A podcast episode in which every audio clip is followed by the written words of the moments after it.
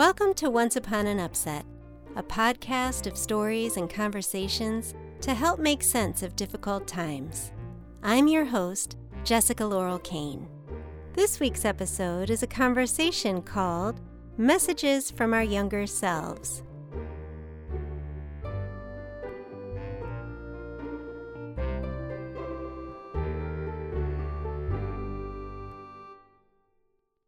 When unpleasant things happened to me when I was younger, my younger self diligently recorded the details of the event so that if I ever found myself in a situation even remotely similar, she could warn me that something toxic was near.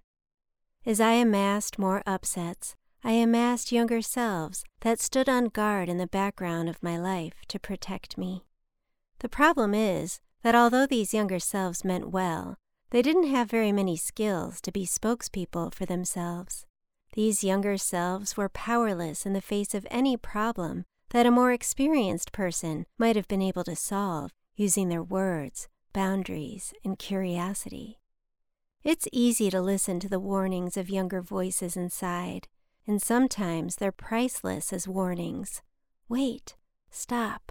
That person or situation reminds me of such and such thing. Let's wait and see here. But sometimes the fears of our younger selves can prevent the very kinds of meaningful connections that our younger selves had wanted in the first place, and that ultimate longing for being understood gets lost, like in a game of telephone. What might have begun as, I wish someone would love and understand me, turns into, people are awful and nobody can be counted on. Instead of taking chances in the world, these younger selves remind our present self, with evidence from the past, all the reasons to stay safe and not follow through with plans or goals to express and share who we are, just to avoid the painful reactions we received from the past. So, what is a person in this situation to do? Well, what I decided to do was switch the direction of all those messages. And I did this by speaking as my present self, as someone who was beginning to realize that I had a lot of love to give and that I was actually worth receiving this love.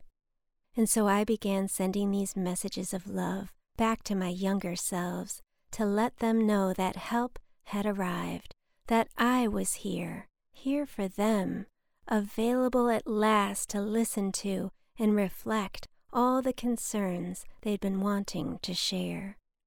And as I began spending time with my younger selves and understanding where their upsets had come from, I began to turn into someone I could trust, someone I could count on to be here for myself, instead of someone who was always on the run, avoiding myself.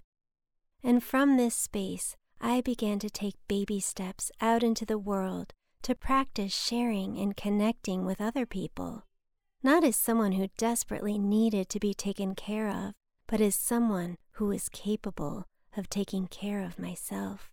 Someone who was learning how to communicate to be understood instead of chameleonizing myself, and learning how to create boundaries instead of feeling obligated to muscle through toxic situations that made me feel uncomfortable and drained.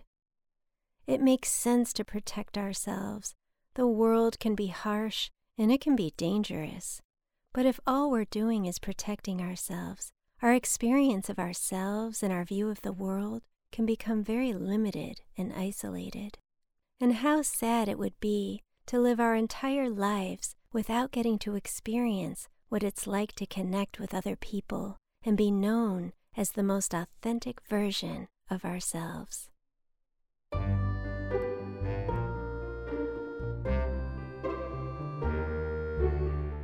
You've been listening to Once Upon an Upset.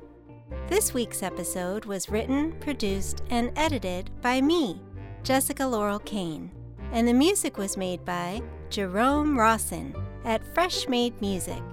For illustrations, merchandise, and more, please visit onceuponanupset.com. And don't forget to subscribe. See you next week.